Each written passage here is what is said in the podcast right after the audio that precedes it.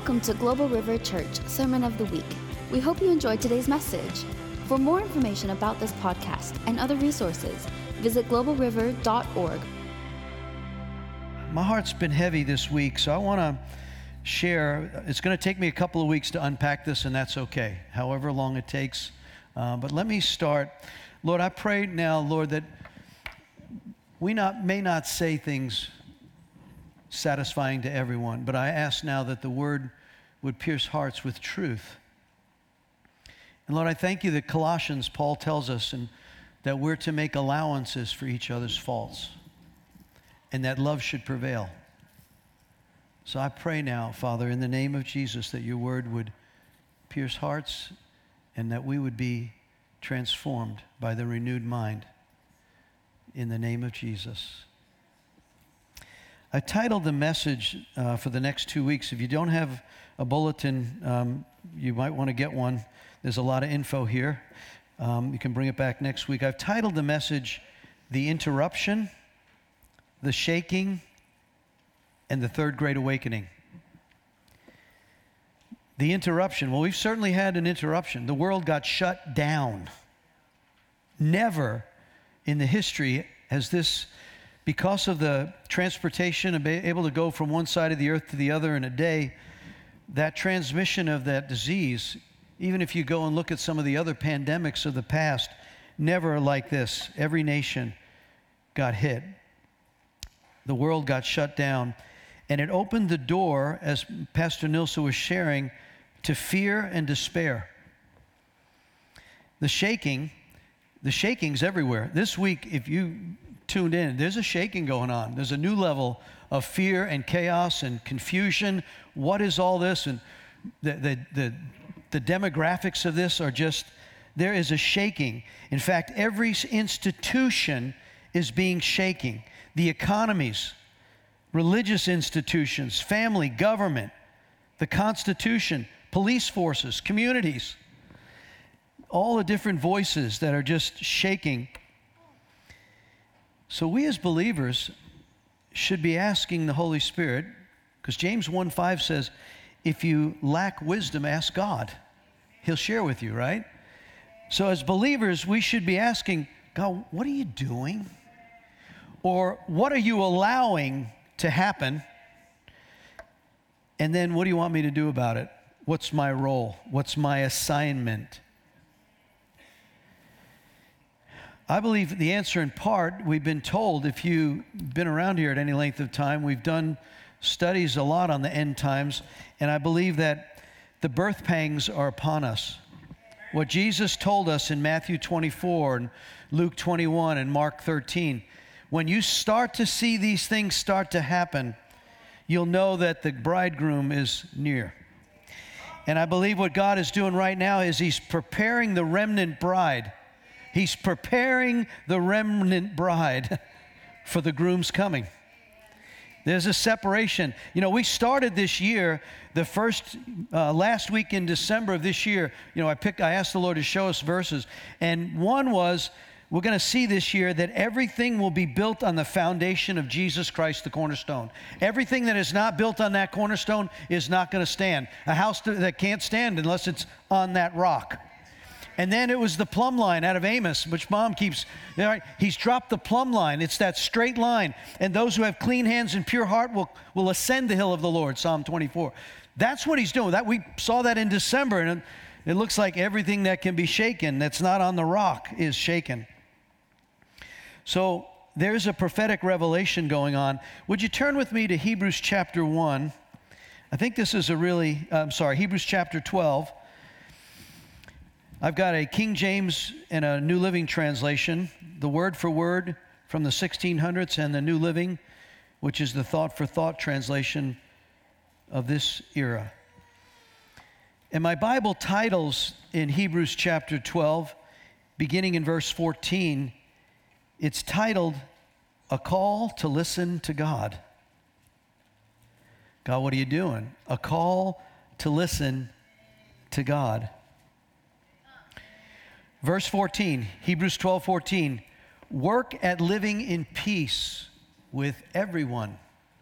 It's a work, it's hard. Work at living a holy life. That's hard, unless you got the Holy Ghost. Right, Brenton? For those who are not holy will not see the Lord.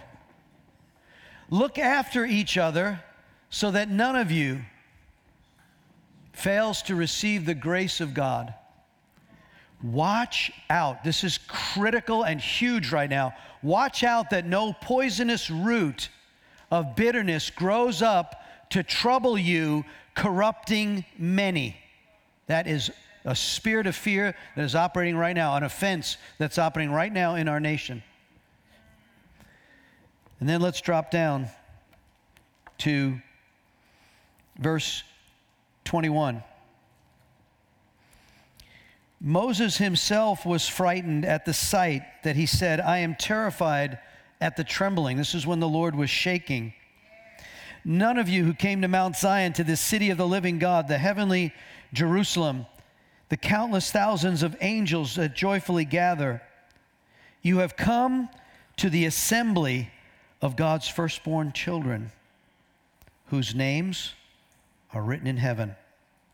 You've come to God Himself who is the judge over all things.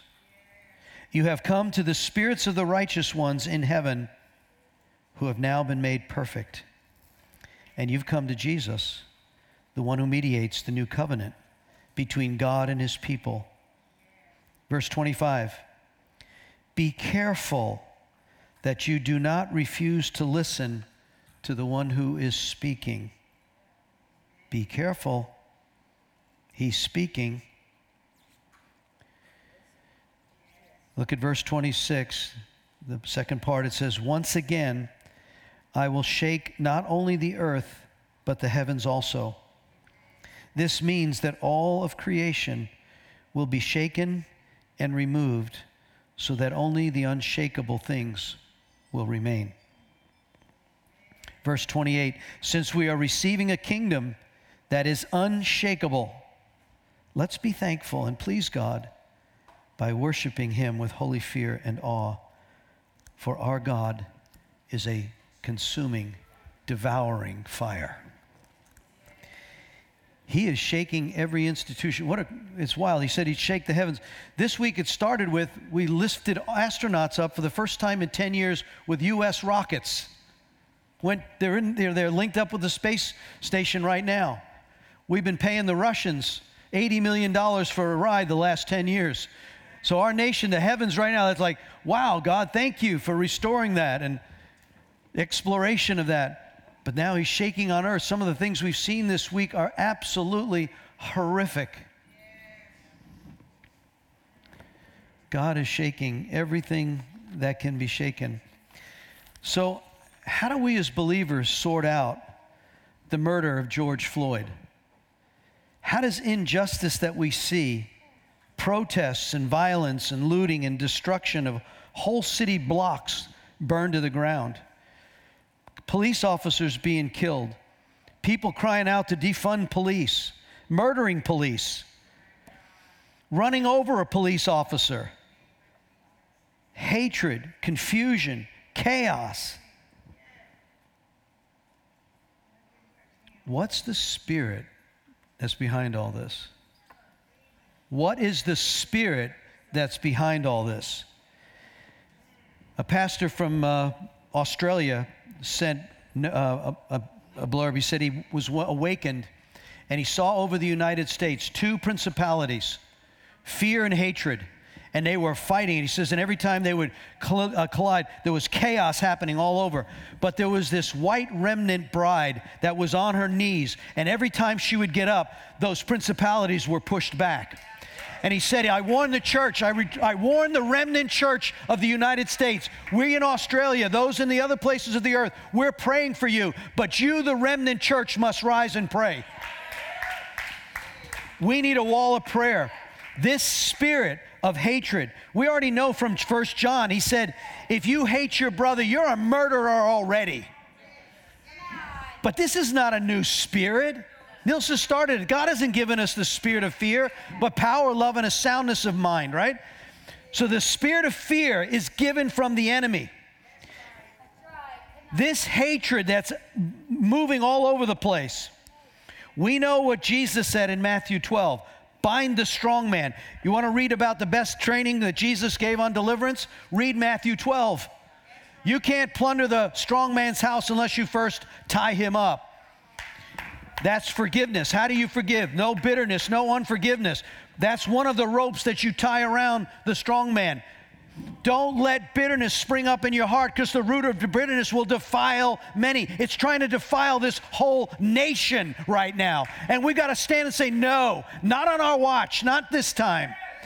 The riots of the 60s, I lived there. I remember being a little boy with my dad standing in a second story window with a loaded 12 gauge shotgun because the people had come and said, We're going to kill you whiteys and we're going to burn your house and we're going to rape your women. And I'm a little boy scared, and my dad's standing. I said, God help if somebody steps on the front lawn of our yard at night. That hatred that's been here, that spirit's not new. That spirit, let's go back and look at some scripture. This whole thing that's fear and hatred is masquerading right now under racism and discrimination. But make no bones about it, it is the spirit of fear and hatred, and it's got sisters that run with it jealousy, pride, rejection, anger, unforgiveness, manipulation, control. You don't have to go too far in the scriptures. Go to Genesis. Cain killed Abel. Why? He was jealous and he felt the rejection. And God said, Watch out. Watch out, Cain.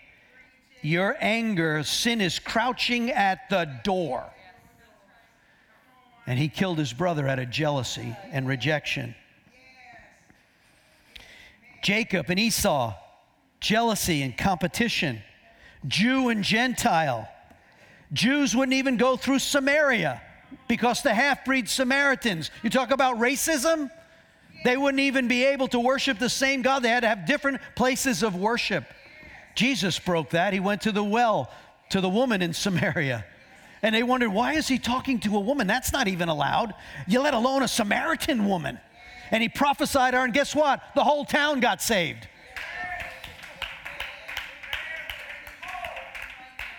How about Christians, Muslims, and Hindus in hatred? Jews, the Nazis in, in during the World War II, the Arab and the Israeli conflict. This spirit is not white supremacy, KKK. It's the same stupid, ungodly spirit.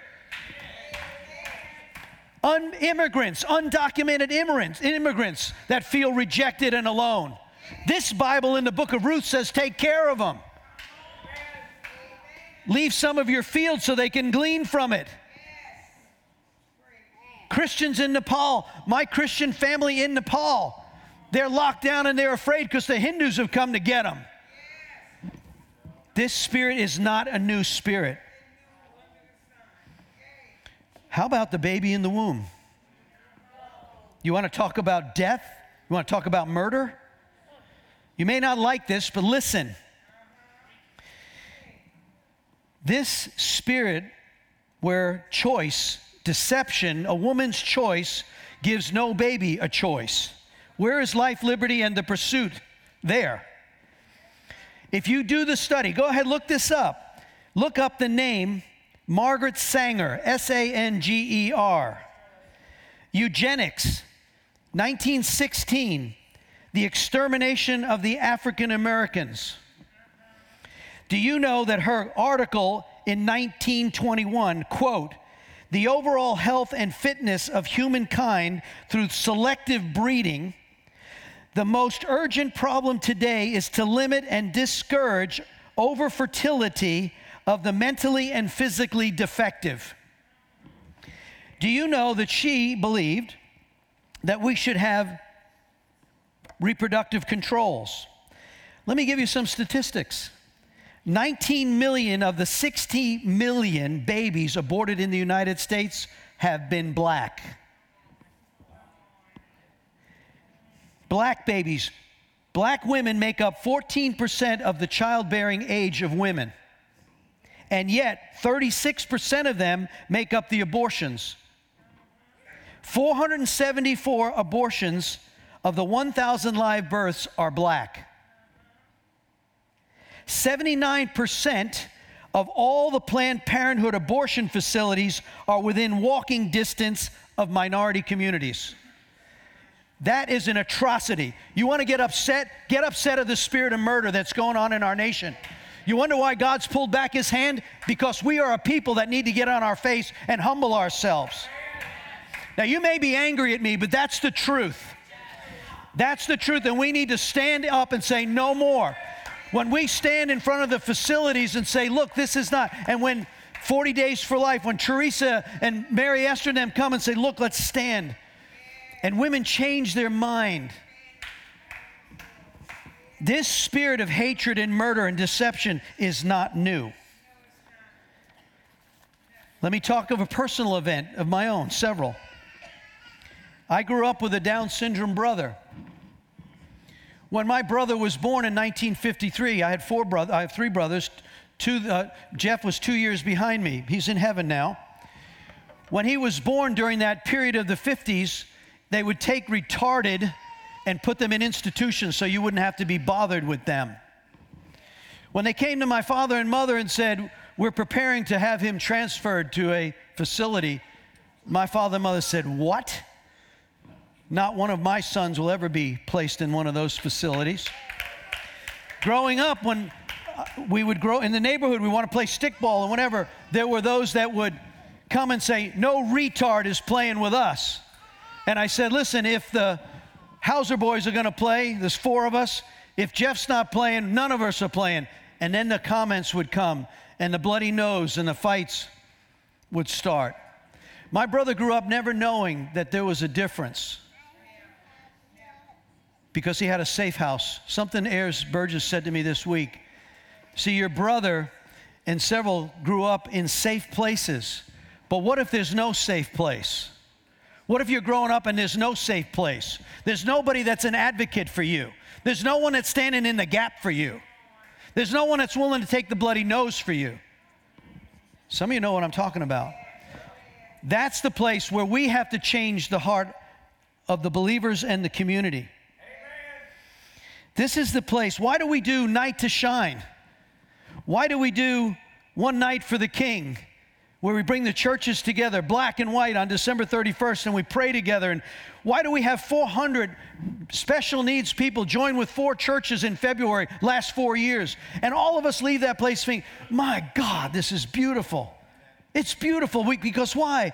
Because black, white, Spanish, old, young, they're disabled.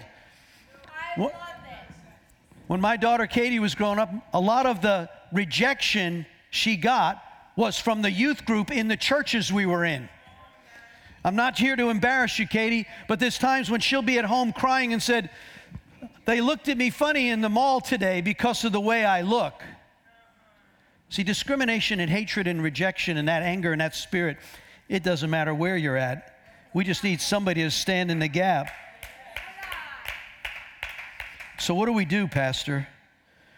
Well, we're citizens of another kingdom. We're citizens of another world. We don't operate under the same system. We may live in it, but we don't, we're not in it for that. We're, we, we come to a third heaven of promise. So, what are we to do, Pastor? Well, first thing we're supposed to do is march on your knees. Get on your knees and start marching. Join us today. Cry, cry out in your house if you've got some angst or you can't make it. Cry out, get serious. Let me tell you this I get really disappointed when we run a prayer meeting and only a few handfuls of people come. The degree of your prayer tells you the way and the emphasis of the Spirit of God that you place on the inside of you. If you can't pray and tarry, what did Jesus tell his disciples the, the night he was being arrested? Can't you tarry with me one hour? Watch and pray.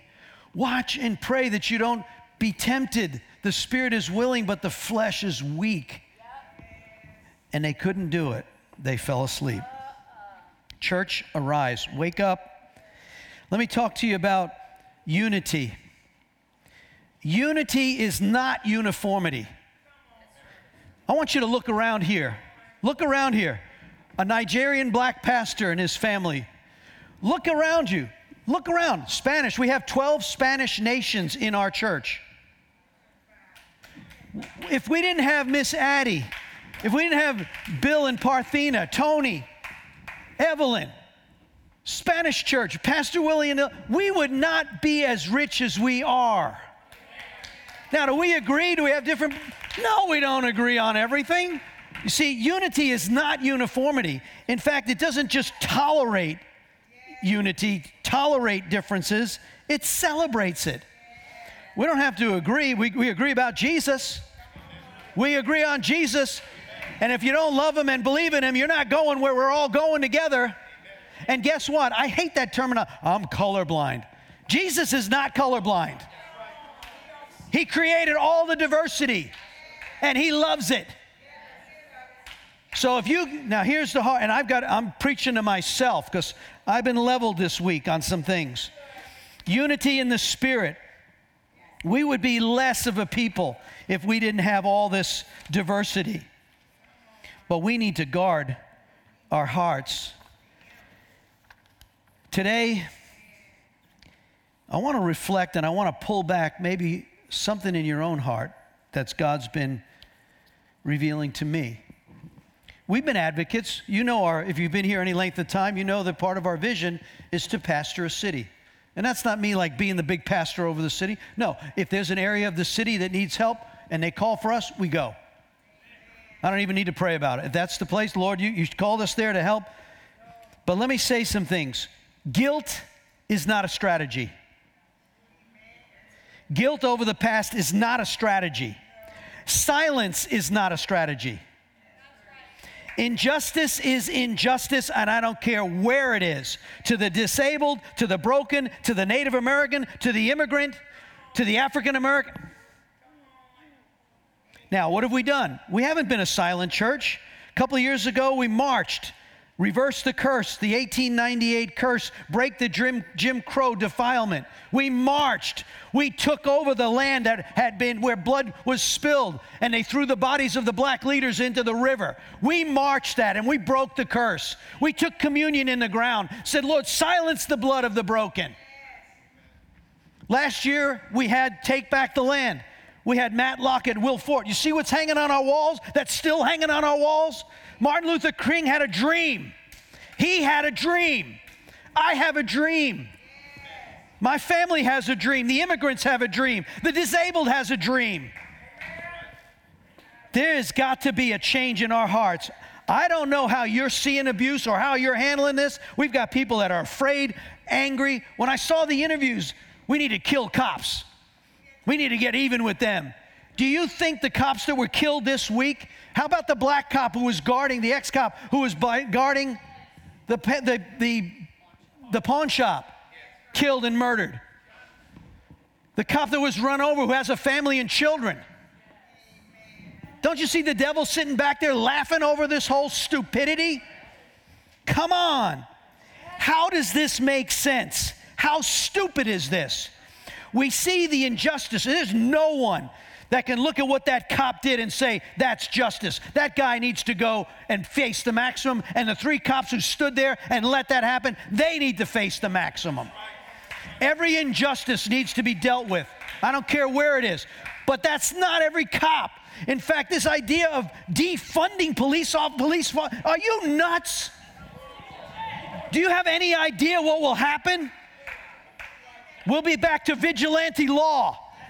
The people that you call tonight when someone's in your backyard or breaking in the back door, they're the ones that show up. Come on, let's wake up, church. What are we talking about? And listen to the ludicrous thinking of this. Because of the injustice of what we all watch, I couldn't even watch it. I got sick to my stomach. Eight and a half minutes designing to kill that man, begging for no. I couldn't watch it anymore. I, said, that's a murdering spirit. But how does the anger against that abuse of injustice justify the abuse of burning down and looting another innocent person's place? How does that make any sense? You're going to go after that because of that? That's foolish, stupid. That's just the devil sitting back there saying, ha ha ha ha ha. And now we've got people who have lost their homes, their livelihoods, their family loved ones, and the anger and the hatred and that's in them now against that. has just bred another level of this. We've got to come and we've got to, you got to ask yourself when you see another person, an immigrant, disabled person, black, a group of young black men, what goes on in your heart? What's there? Ask the Holy Spirit. James 1 5, Lord, I need wisdom here. Why is my heart afraid? Why am I uncomfortable right now? Hebrews 5:14 says this, the mature believers have trained their senses to discern good and evil. Let me be transparent for a minute. Next door, we just moved into a house, we downsized. Wonderful neighbors, love our neighbors. African American family next door, love them. Been over there, we've done some work in their yard, helping, love, pray. And yet, the other night, several young black men started to assemble, parking on their front lawn, right next to mine. And all of a sudden, I said, What's up with that? They were having a barbecue.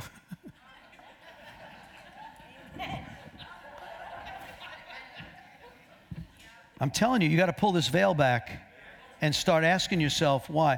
And I, I, went over, I talked to one of the young ladies there. I said, Good morning. I know her name now. Uh, Good morning. And she looked at me like, and her mom, who's a believer, turned and says, He just said hello to you.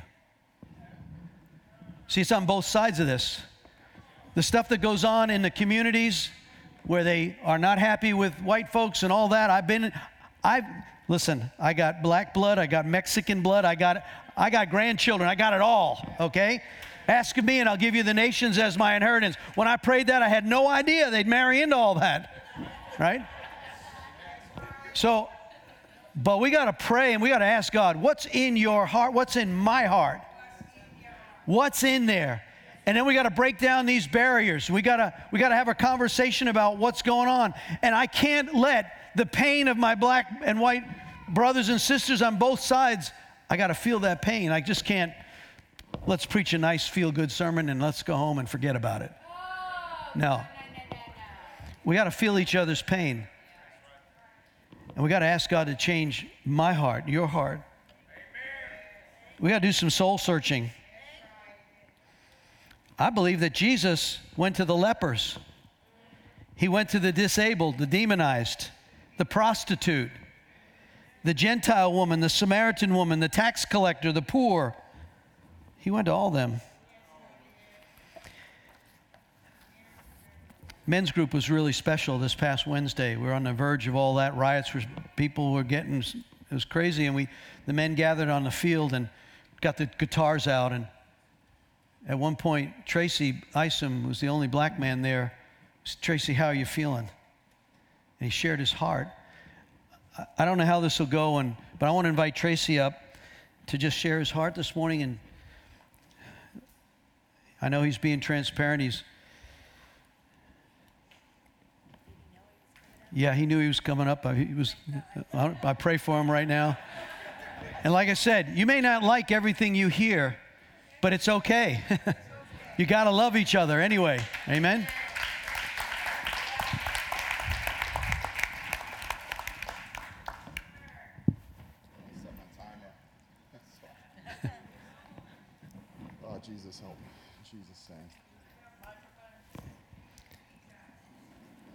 Can you hear me? Okay.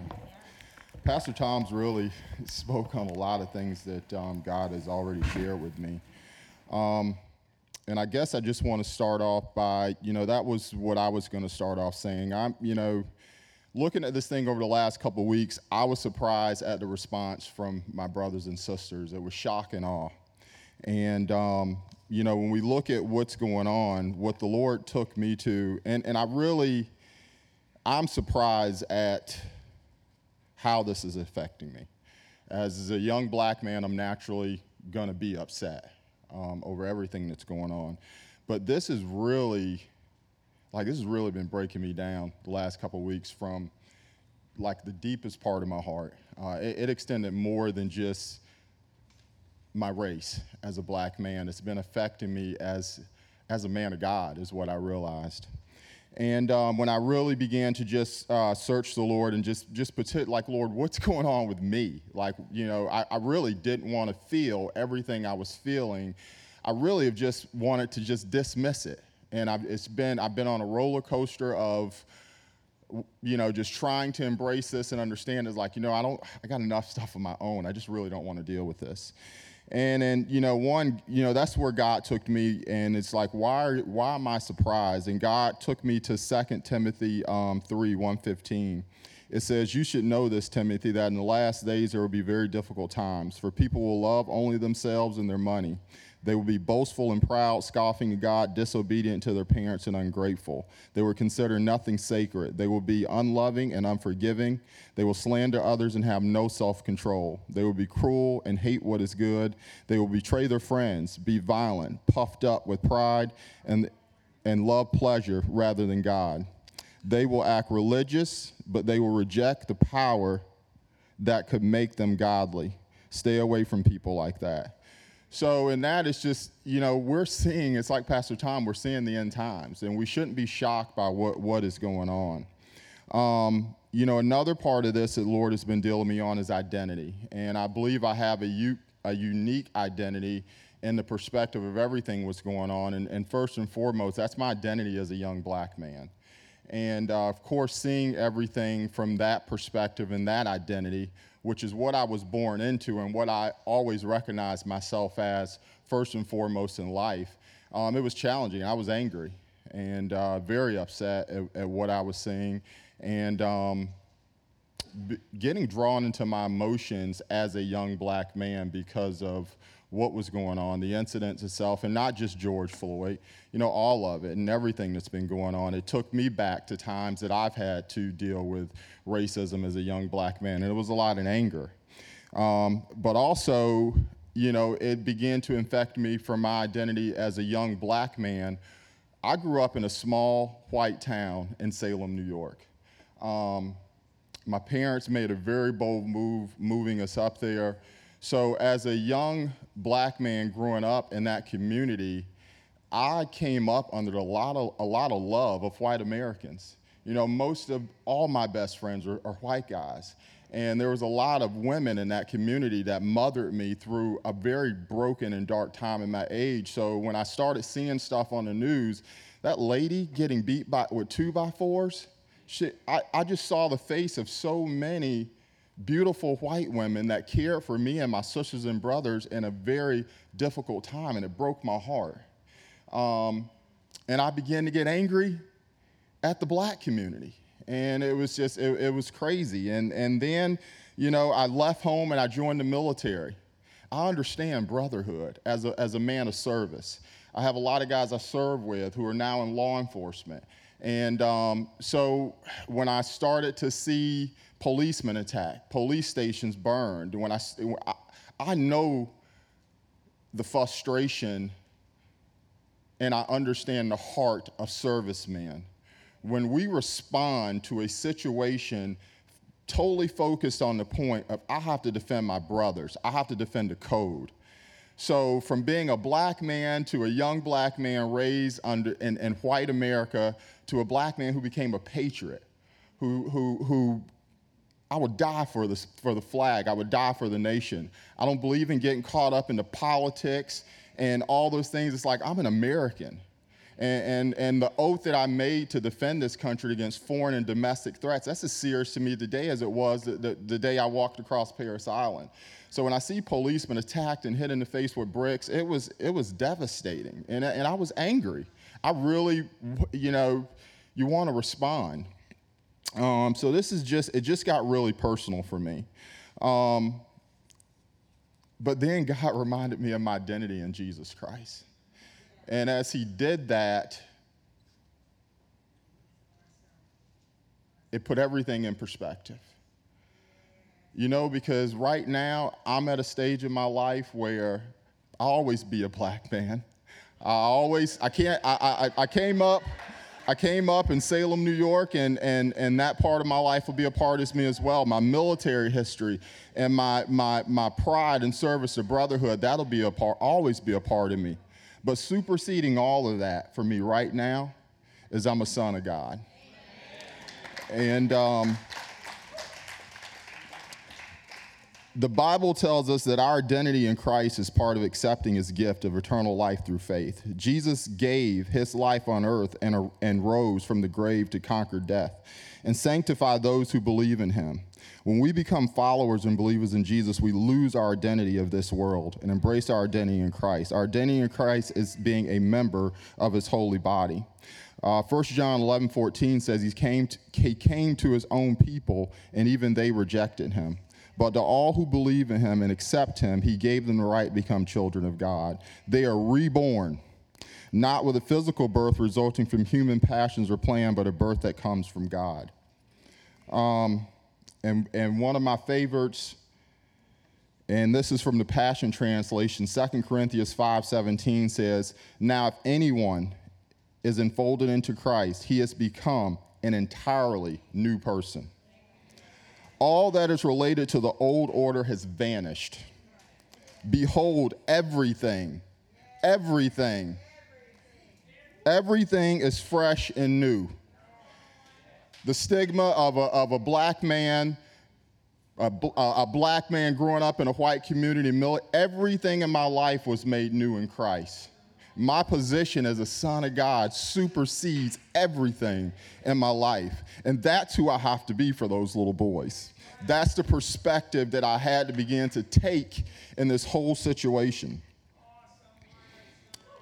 That led me to, I tell you what, um, and when I got that revelation, it broke me.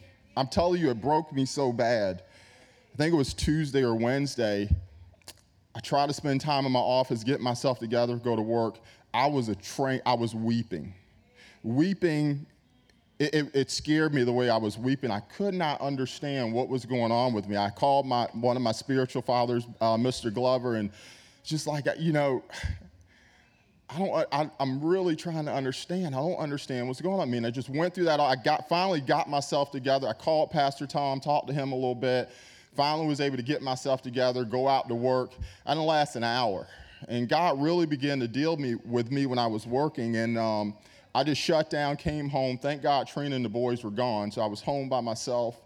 And in the midst of sitting in my house and just like, Lord, what is wrong with me? The Holy Spirit, Jesus, spoke to me and said, My heart is your heart. And in that instant, I believe what the Lord was telling me. He's like, I'm weeping right now. God's weeping over the whole thing. And, and I could relate as a man being in situations when life really punches you in the face and it just gets in you. And you go through this stage of just weeping over life and what is going on and how it's impacting you. God's weeping over the earth right now. But I also have experienced the back of that where, the, as a man, especially a man of God, when the weeping stops, you're ready to fix it. And you step into things with a, with a mindset and a tenacity to fix it. And God's going to fix it, He's coming. Um, but it's just, you, you, know, God really dealt with me about how he's just weeping. And he's just not weeping over George Floyd. He's weeping over the police officer that had his knee on the man's neck. God's heart is breaking for that man. God's heart is breaking for the lady that's getting beat down in front of her store. God's heart's breaking for the black man that are beating her with a two by four. Because he just sees sin, he sees broken people, and I know the will of my father. His will is that all would be saved. That Derek Chavanagh would be saved, that George Floyd would be saved, that all would be saved. Not some, but all. You know, and his, his heart's really weeping over everything that's going on and what he's, he's seeing. He's grieving over David Dorn. He's grieving over the men that shot him. And as Christians, we really have to get in perspective. We have to get connected with the Holy Spirit, and we got to get our hearts and see this thing from, from, from the eyes and the heart of the Father. It has to take over our emotions and how we're thinking about things, and how we're and, and our thinking has to translate in how we're speaking about things. You know, I refuse as a young black man to get caught up into this political view, this political view as woe is me. Woe is, as, black people, it's a race war, it's a heaven and hell war, it's a sin war.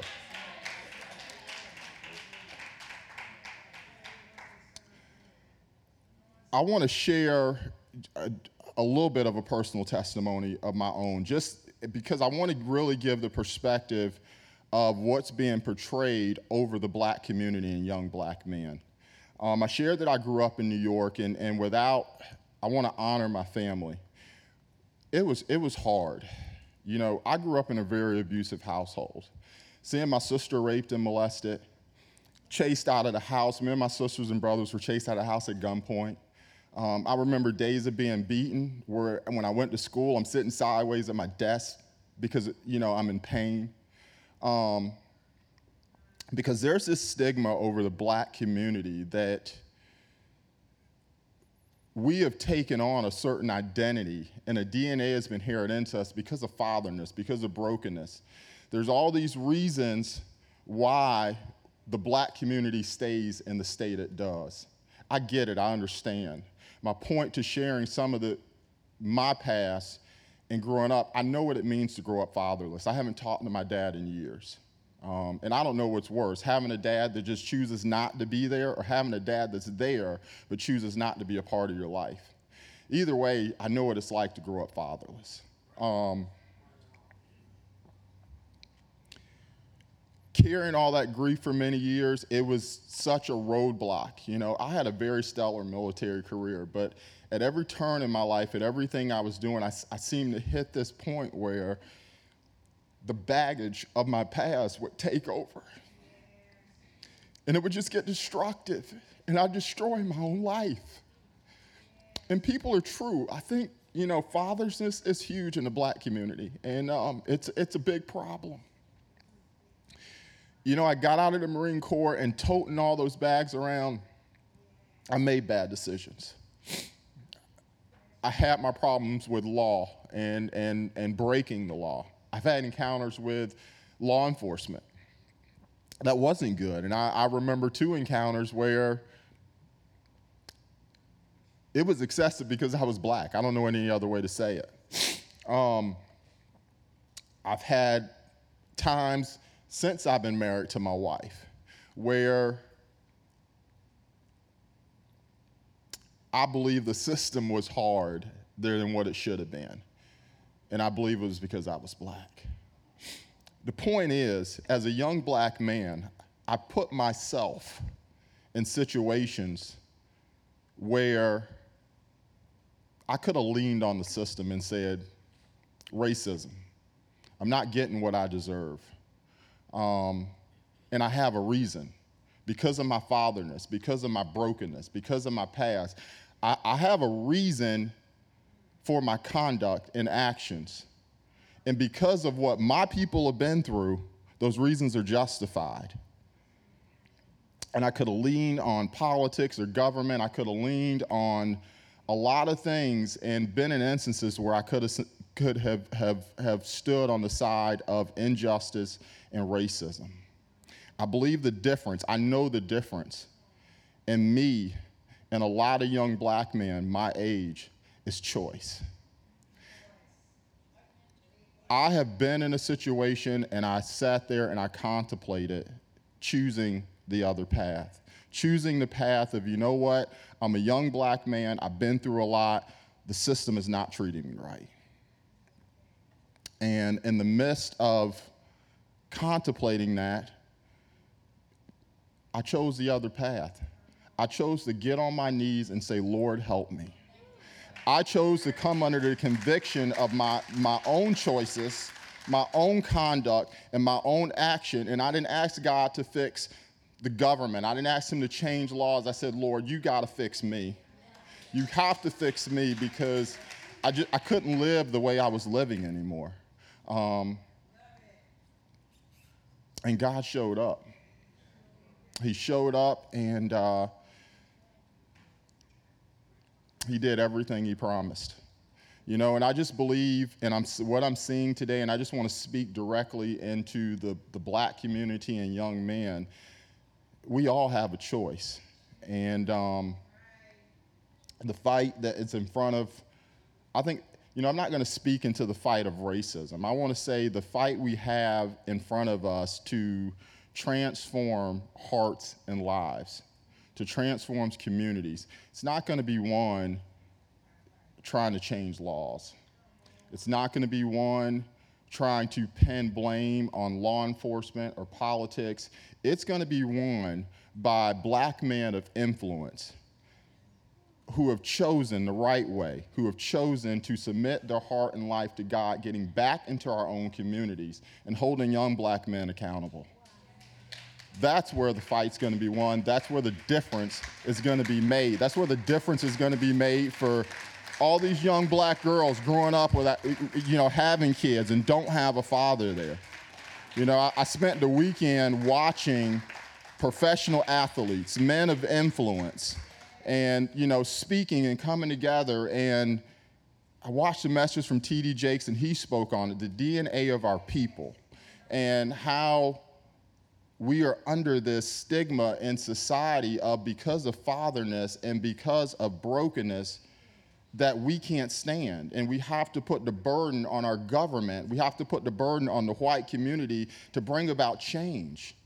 Change started in my life by my choice by my choice, by my decision. It didn't start by Steve Lambros coming into my life. It didn't start by Pastor Tom coming into my life and trying to save me. It started by me ch- making a choice for Jesus Christ. And when I turned to Jesus and began to walk towards him, he put Pastor Tom in my life. He put Steve Lambros in my life. He put Pastor Willie in my life.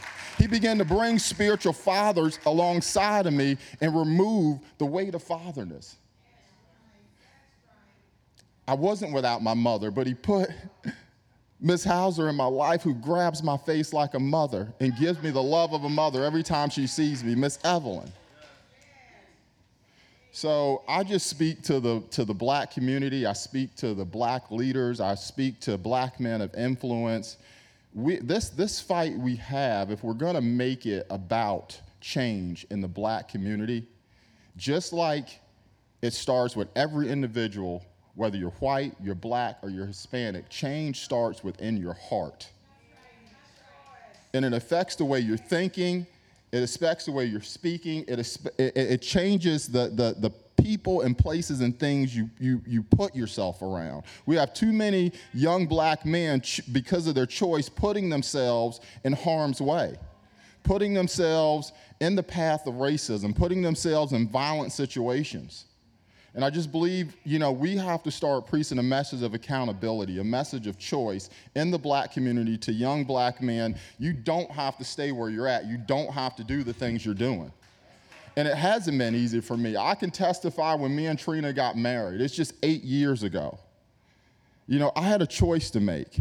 And it was hard when we first got married. It was hard trying to take on the responsibility of being a father. I remember losing everything I had Trina took me anyways. God bless her. And in the process, and she doesn't know this to this day, I really contemplated going back to some people and doing some things to try to make money. And it's just like, I just got to get some breathing room. There again, I made a choice. I went and worked for a couple of white guys, um, and they were country. up on working for these guys up on a roof working hard. Fell off the roof hurt myself very badly. These guys put me in the back of a truck drove me to where trina was working at dumped me on the sidewalk and left. I, my, my l3 my l4 vertebrae were fractured i tore my shoulder out of the rotator's cuff it was, it was a horrible experience. Honestly speaking truth and being transparent. If I were a white guy, I think they would have handled it differently. I don't know any other way to say it. You know, but there again, in that moment, I remember laying on that couch in that little apartment we lived in at the time, just like, Lord, you know, wh- what is going on? But there again, I had a choice. I had a choice to take the side of self pity and woe is me, or I had a choice to look right into the heart of God and say, Lord, you got to help me. And again, God showed up. You know, and it wasn't easy. And I want to just, young black man, it's not going to be easy. You know, but God healed me up. I, I was able to get a good job. It wasn't making a lot, 10 bucks an hour, but I had to go out and do construction during the day. And I was going down to Wrightsville Beach to work in that restaurant at night till 1 o'clock in the morning. for a long time. But as a young black man, I had a choice and a responsibility to lead my family. I had a choice every day to get up and trust God, who's not a magic wand, who just didn't tap my life and bring prosperity, and I had to go grind it out for a long time. And along the way, I'm just gonna ask Trina, will you come up here?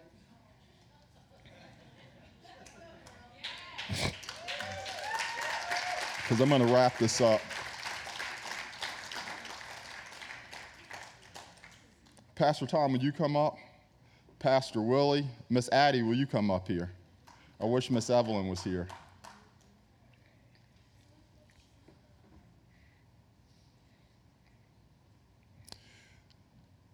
Me and Trina have been through a lot. And I pray that we are a good, I don't pray that we're good, I pray we're a great representation for young blacks all over. You know, we're not celebrities, we're not superstars. Um, and it's been hard work. It's been a lot of hard work. God has done way more than we have, but it's been hard work. And I just, you know, what we're seeing and, and what's being preached to the black community, it, it just comes down to choice. It comes down to young, it comes down to, to, to black leaders. I consider myself a leader. We have to get into the black communities and we have to hold them accountable. You know, that's where the difference is going to make. We got to challenge young black men to make the right choice. I don't know any law in place today in America. I don't know any law enforcement, governing agency, or body that hinders me as a young black man from doing anything that I want to do, from reaching any level of success I want to reach. And I feel like as a young black man, I've been in some of the worstest places. I've been down and out in the worst way without a dime in my pocket. And the only thing I had was the power of prayer and my choice to lean on Jesus every day. And He's made the difference in my life. He's allowed me to bring my family a long way. And um, it's not about race. And I look at, I call you guys up here because it's like Pastor Tom said I see Hispanic, I see black, I see white, I see, I don't see God, and I don't see, and I never noticed, I never noticed the color of people. Steve Lambros. Yeah. I just saw God putting people, good people. Yes. People who set the example for us to love God with all our soul and might in our lives to help lead us, to help protect us, to help cover us, and to help move us forward. And we have a responsibility to you guys. I don't just have a responsibility to the black community. I have a responsibility to the people that God has put in my life to show them that the example they set to honor the Lord and love me and love my wife and love my family and support us, I have a responsibility to pay it forward. Amen. To them, to my generation, to the next generation, I will never teach, I will always want my boys to know, and we do a good job about trying to help our sons to understand their, their history as young black men.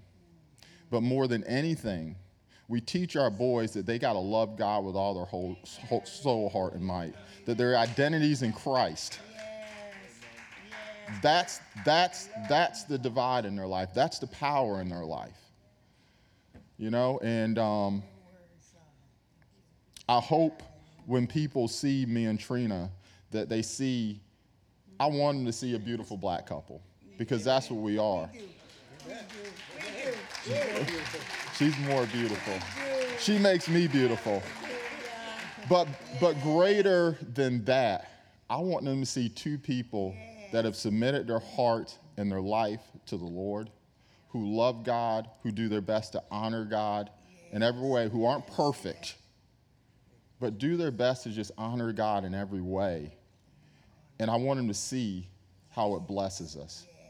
I want to see how it brings increase because unless this is a lie, this right here tells me that my family doesn't have to worry about racism. My family doesn't have to worry about, I don't care if the laws get worse. This right here tells me that me and my family will be blessed all the days of our life if we commit our heart and honor God no matter what happens. It, it, if I encounter racism, if I encounter bigotry, this tells me no matter what I count, encounter, God is greater than it all and supersedes everything in my life. In Jesus' name.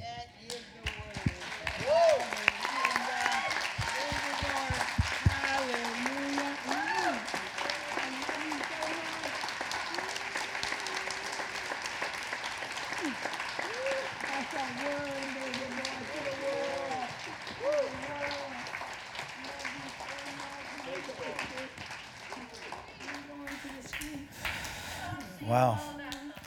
Yeah.